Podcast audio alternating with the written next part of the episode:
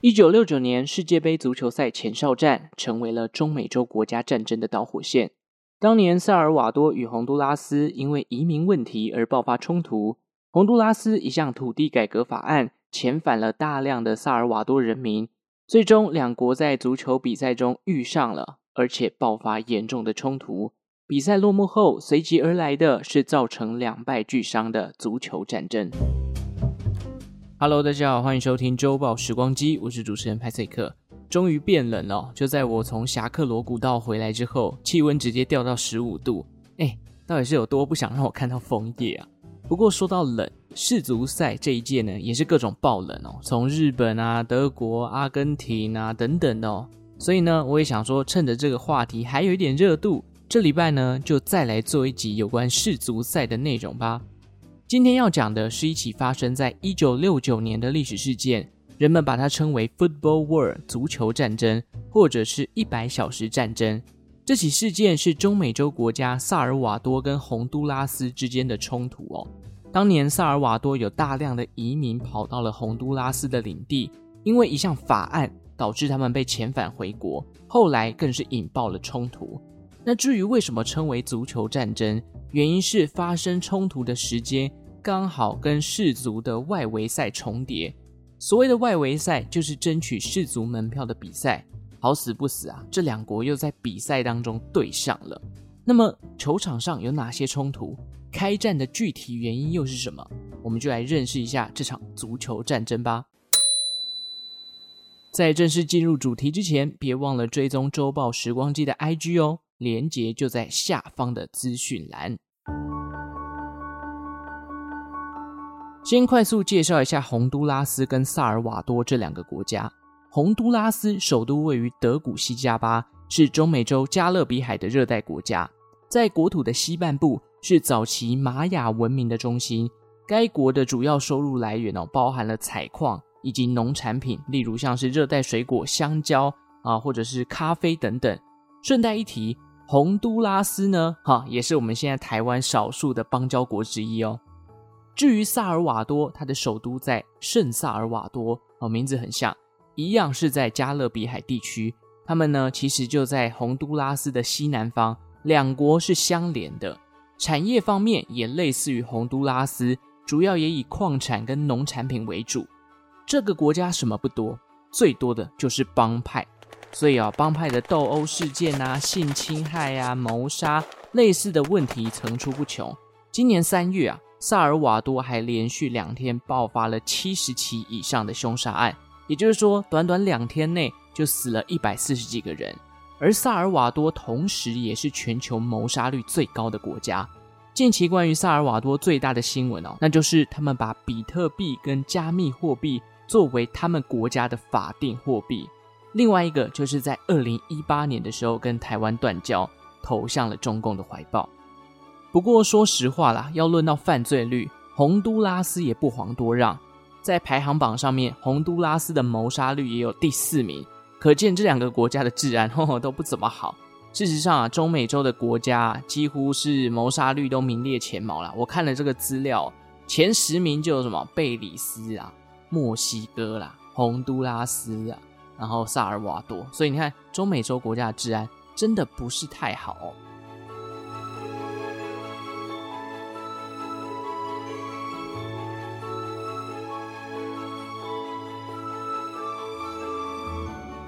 讲到这边，这样听下来，大家可能会觉得，哎，洪都拉斯跟萨尔瓦多好像大同小异。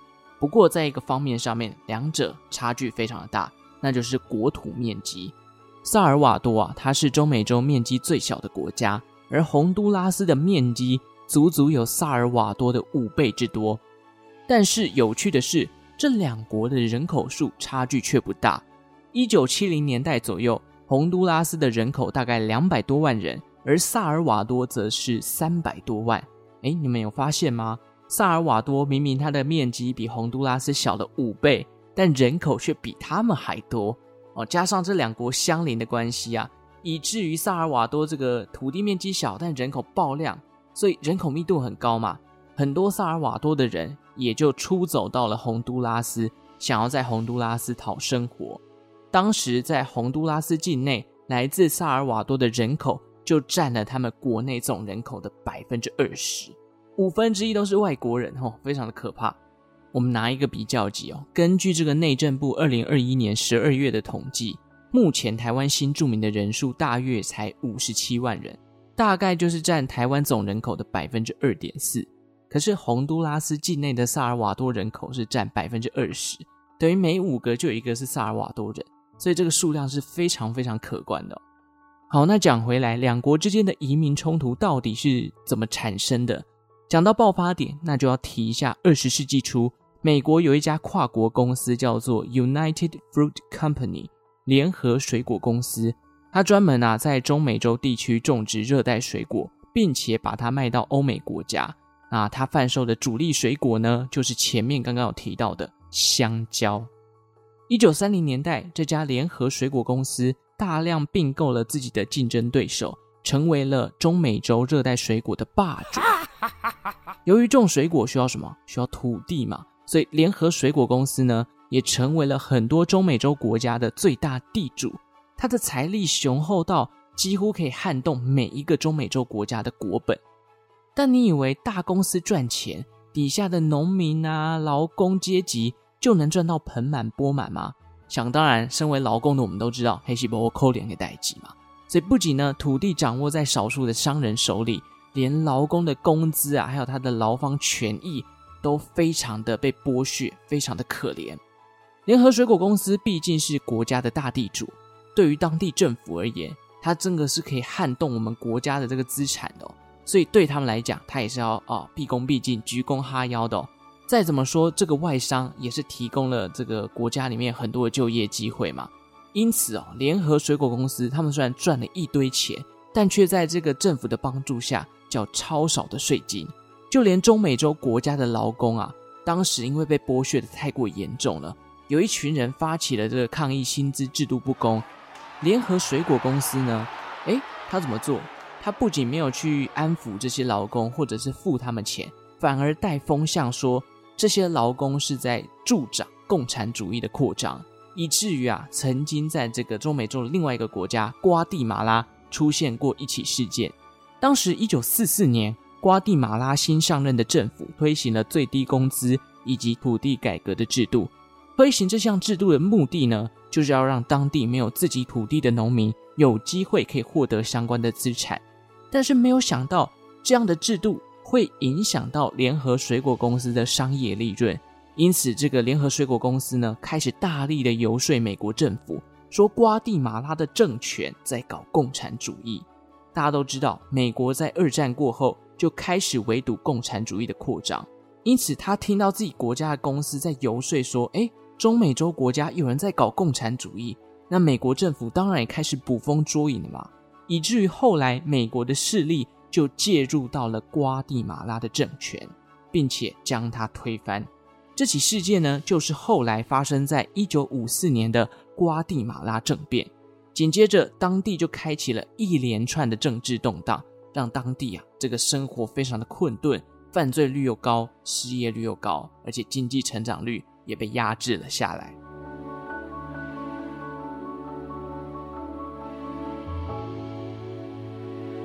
所以说，土地被私人企业霸占，想要做土地改革，政府还得看他们的脸色。很明显，当时联合水果公司已经不只是单纯的外商而已了，他们几乎可以说是掌控整个国家的政治局势。也因此，后来有一个名词叫做 “Banana Republic” 香蕉共和国，就是在形容中美洲受到联合水果公司带来的政治影响以及经济剥削。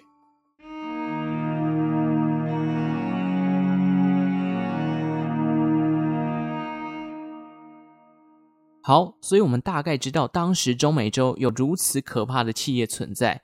那再讲回到洪都拉斯跟萨尔瓦多之间，前面提到很多萨尔瓦多的人口移民到了人口密度较低的洪都拉斯，但洪都拉斯的土地虽然很大，也是跟绝大多数的中美洲国家一样，面临有一大部分的土地都被联合水果公司给控制着。不要说移民了啦，连自家农民想要分到一片土地。都非常非常的困难。到了一九六六年哦，联合水果公司召集了其他大公司，一起成立了一个组织，叫做洪都拉斯全国农民与牧场主联合会。这个组织的名字听起来，我再念一遍哦：洪都拉斯全国农民与牧场主联合会，听起来好像是要帮助农民争取权利呀，或者是帮牧场主谋福利等等的。他们表面上是打着民族主义，帮助洪都拉斯的人民。好像是要帮他们夺回属于他们自己的土地，但实际上都是顾及自己财产被抢占的问题。所以呢，公司们成立了这个组织，要政府出手帮忙。联合会啊，在当时跟洪都拉斯的政府反映了萨尔瓦多移民的问题，讲好听一点叫请愿啦，但实际上就是恐吓跟施压。后来到了一九六九年，洪都拉斯政府新的土地改革法令也就正式实施了。来自萨尔瓦多的农民被大量的遣返，原本在洪都拉斯的生活一夕之间变了调，回到萨尔瓦多又没钱没工作，促使了萨尔瓦多当地的犯罪率大幅提升，连在两国边境附近啊，冲突也是加剧。哦，可能有一些人没有钱啊，生活不下去就去抢劫等等的，这样的一个状态呢，也使得两国关系啊开始迅速的恶化。很巧的是，一九七零年正好是第九届世界杯足球赛，而且地点呢就位于同样是中美洲国家墨西哥。一九六九年又是外围赛举办的时间，而萨尔瓦多跟洪都拉斯又刚好在同一组相遇。紧接着，两国要在三场比赛中对上，而这三场呢都发生了冲突。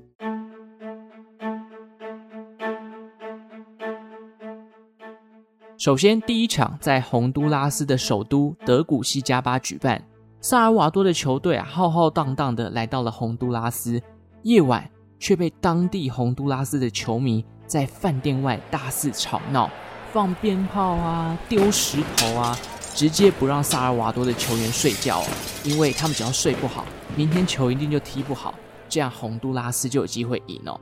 他们就是透过这种吵闹的方式。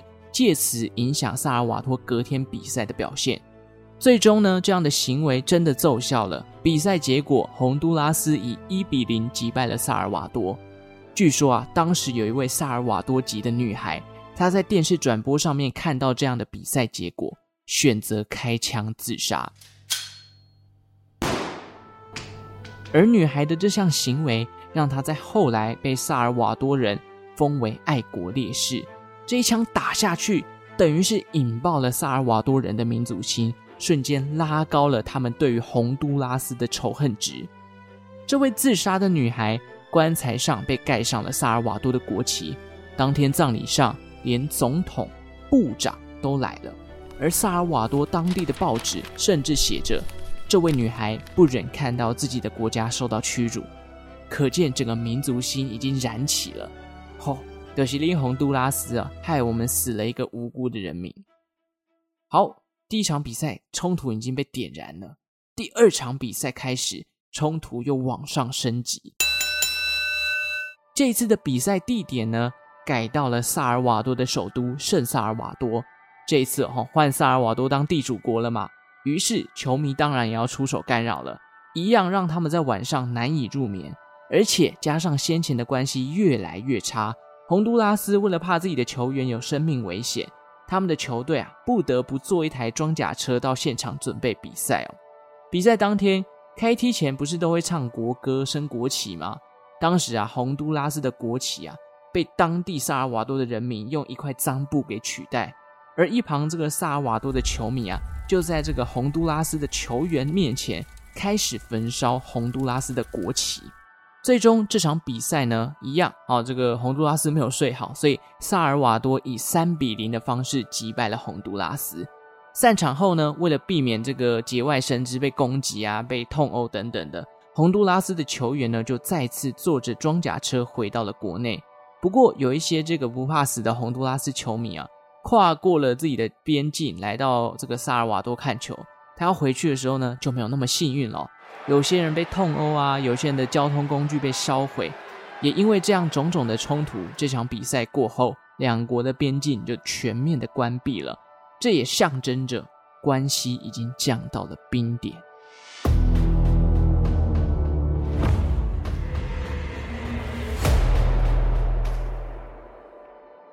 到了第三场比赛，这一次不在两国的境内举办了，跑到墨西哥的墨西哥城。为了避免类似的冲突产生哦，墨西哥呢也派驻了上千名的警力，并将两国的球迷隔开。最终，一九六九年的六月二十七日，由萨尔瓦多以三比二击败了洪都拉斯，正式闯入了世界杯。不过，在这一届的这个世界杯足球赛啊，萨尔瓦多在首轮就以三连败被淘汰了。当天外围赛比完哦，两国呢也立马的断交。萨尔瓦多开始指控洪都拉斯的政府没有好好保护他们国家的移民人口，任由洪都拉斯的当地人对他们进行迫害跟攻击。随着断交啊、边境封锁啊，以及两国陆续增兵，到了一九六九年的七月十四日，两国正式的开战了。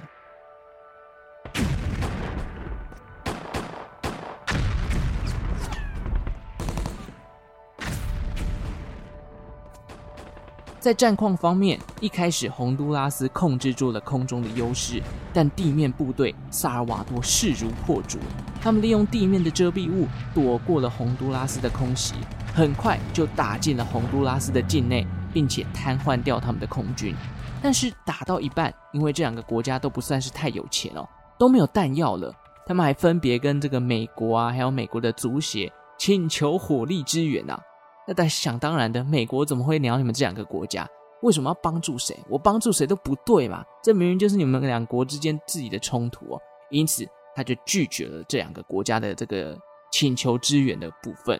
后来没几天，萨尔瓦多已经逼近洪都拉斯的首都，眼看自己节节败退啊，洪都拉斯的政府转而向当时的美洲国家组织求救。而这个美洲国家组织啊，它有一个宗旨。就是要维护美洲大陆的和平。于是，在这个宗旨的前提之下，美洲国家组织介入了两国的战争。萨尔瓦多在七月十八日的时候停火，而且撤退。同时，组织也监督着洪都拉斯的政府有没有好好维护萨尔瓦多移民的安全。总计啊，这场战争总共打了四天多，因此它有另外一个名称，就是前面提到的一百小时战争。这场战争谁赢谁输呢？讲实话，没有一个人在战争中是永远的胜利的，因为啊，打完之后，数十万的萨尔瓦多移民还是离开了洪都拉斯，因为人口密度太高，回家也没有工作，导致他们流离失所。而回到萨尔瓦多的人呢，生活没有变得比较好，面临的是遥遥无期的贫穷以及困顿。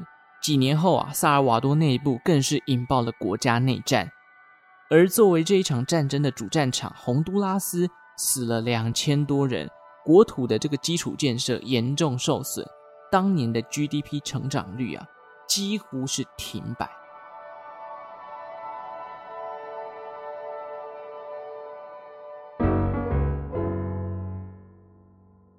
好，以上就是有关于足球战争的介绍啦。所以其实说真的哦，跟足球的关联，大家听下来应该觉得，嗯。你的观点好像不大哈，只能算是当时的外围赛是这个压垮骆驼的最后一根稻草啦。实际上，最大的冲突来自于什么？那不就是两国针对于移民人口处理问题上面谈不拢产生的矛盾吗？好，那最后呢，我来分享几个啊，最近记者给我的回馈啦。第一个呢是这个 Apple Podcast 的 Shersha May。他说：“老少咸宜的超级棒节目，很喜欢这档节目，每集都很切合生活，本身也很喜欢生活周遭的小知识，真是对我口味。配合社群平台上的互动问题，相当有创意。五颗星不够多啦，辛苦派翠克每个礼拜牺牲休息时间制作节目，内容精致，饶富趣味。感谢您的用心，也感谢您的回馈了哦。”这个很明显就是有在追踪周报时光机的 IG 哦，哎，我真的那个现实动态，每天要找今天历史上发生什么，有时候找不到有一些有趣的梗的，或者是比较知名的历史事件，都会觉得哦，好痛苦哦。嗯，每一天过也不是每一天都那么精彩吧？当然，我也是希望把每一天过得精彩一点哦。感谢这个 Shersha May 的回应。好，再来是这个很久没有开启的表单哦。啊，这个很久没有来节目上念表单了。哎，表单最近填写的人比较少，好不好？大家可以来填一下，让我知道你们对于本节目的想法哦。好了，这一位呢，他的称号叫做阿炮，他说历史事件比较吸引他。有没有想听的主题呢？他说他想听神秘悬疑的事件，例如百慕达三角洲飞机失事的事件，或者是金字塔法老王诅咒相关的故事。其实我这一集原本也要做百慕达，因为我有先看到你的表单。其实历史上的今天十二月五号，好像真的有一组五架的这种轰炸机在百慕达的这个三角洲上空这样直接消失不见。不过，因为我还来不及整理这个资料，有机会呢，哦，毕竟已经找到这个题材了，有机会来做给大家听。那想对派翠克说的话呢？他说：“你的声音辨识度很高，自从听了韩国学生毕旅碰上游轮沉没的那个事件之后，特别喜欢听你的频道。虽然有时候不记得内容在说什么，但光听你的声音就觉得很舒服、很舒压了。”哦，谢谢，我没想到我的声音有疗愈的功能啊，原来有这么棒啊！谢谢，谢谢。然后再来呢是这个 Joyce Jane，他说呢喜欢听历史起源的主题，想对派翠克说的话呢，他说这是和家人的睡前仪式，听派翠克的各种分享，哇，陪伴你们家睡觉啊，不错不错啊，希望这个应该不是我的声音太催眠吧，我已经很积极的把声音提高了，有时候录太长喉咙都有点干干的，有点 不太舒服，但也感谢大家的收听了，好不好？好，下一个呢是这个啊，伊森，他说他想要听运动员的生涯，运动员的生涯有点像传记类型的东西哦。这个部分呢，我可以再思考一下要不要来做。其实讲传记哦，有时候必须说实话，呃，我在做资料方面可能做不赢这些做传记类的纪录片。当然，如果能找到不同角度来跟大家分享，也许是一个可以考虑的点。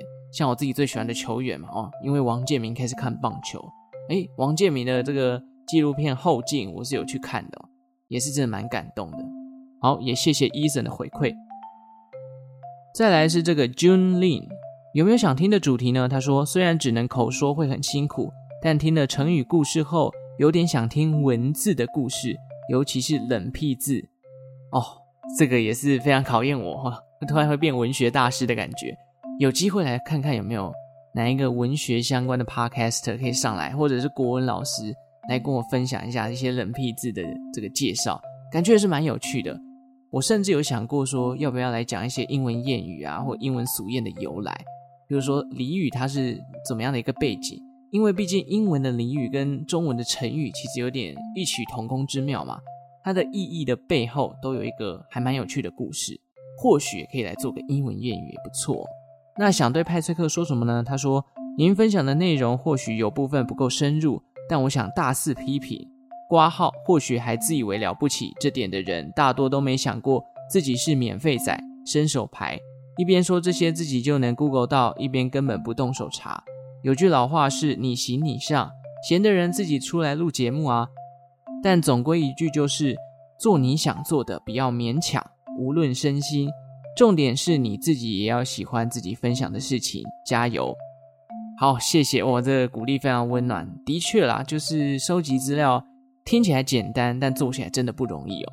所以我真的很佩服那些在网络上写很专业文章啊，或者是呃，像我之前有在粉专分享过，有一个理财达人嘛，他是叫股干爹，我觉得他整理资料的能力就很好。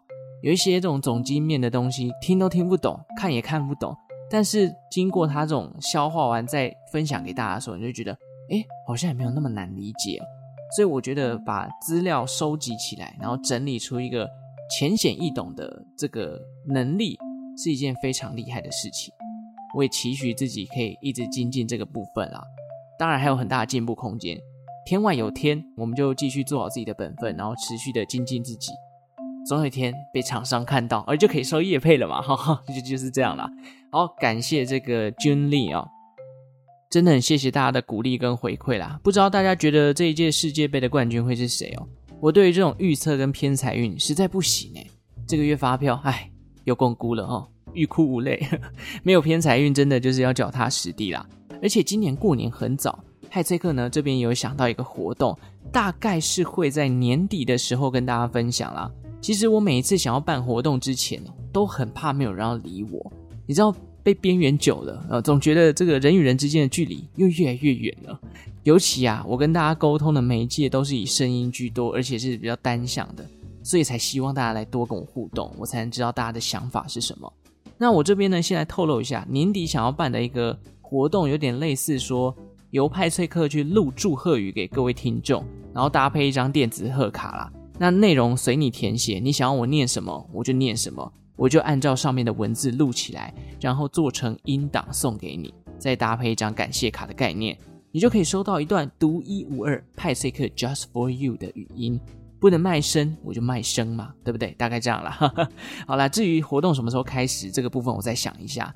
你知道，很怕没有人理我。OK，好了，今天节目到这边哦。如果喜欢周报时光界节目呢，也记得追踪我的 Instagram。如果有闲钱的话，也欢迎抖内这个频道，让我维持创作的动力。对于节目有任何的想法或是想听的主题，也欢迎到资讯栏下方填写表单，让我知道哦。最后，感谢正在收听的你，为我创造了一次历史的收听记录。我们就下次再见喽，拜拜。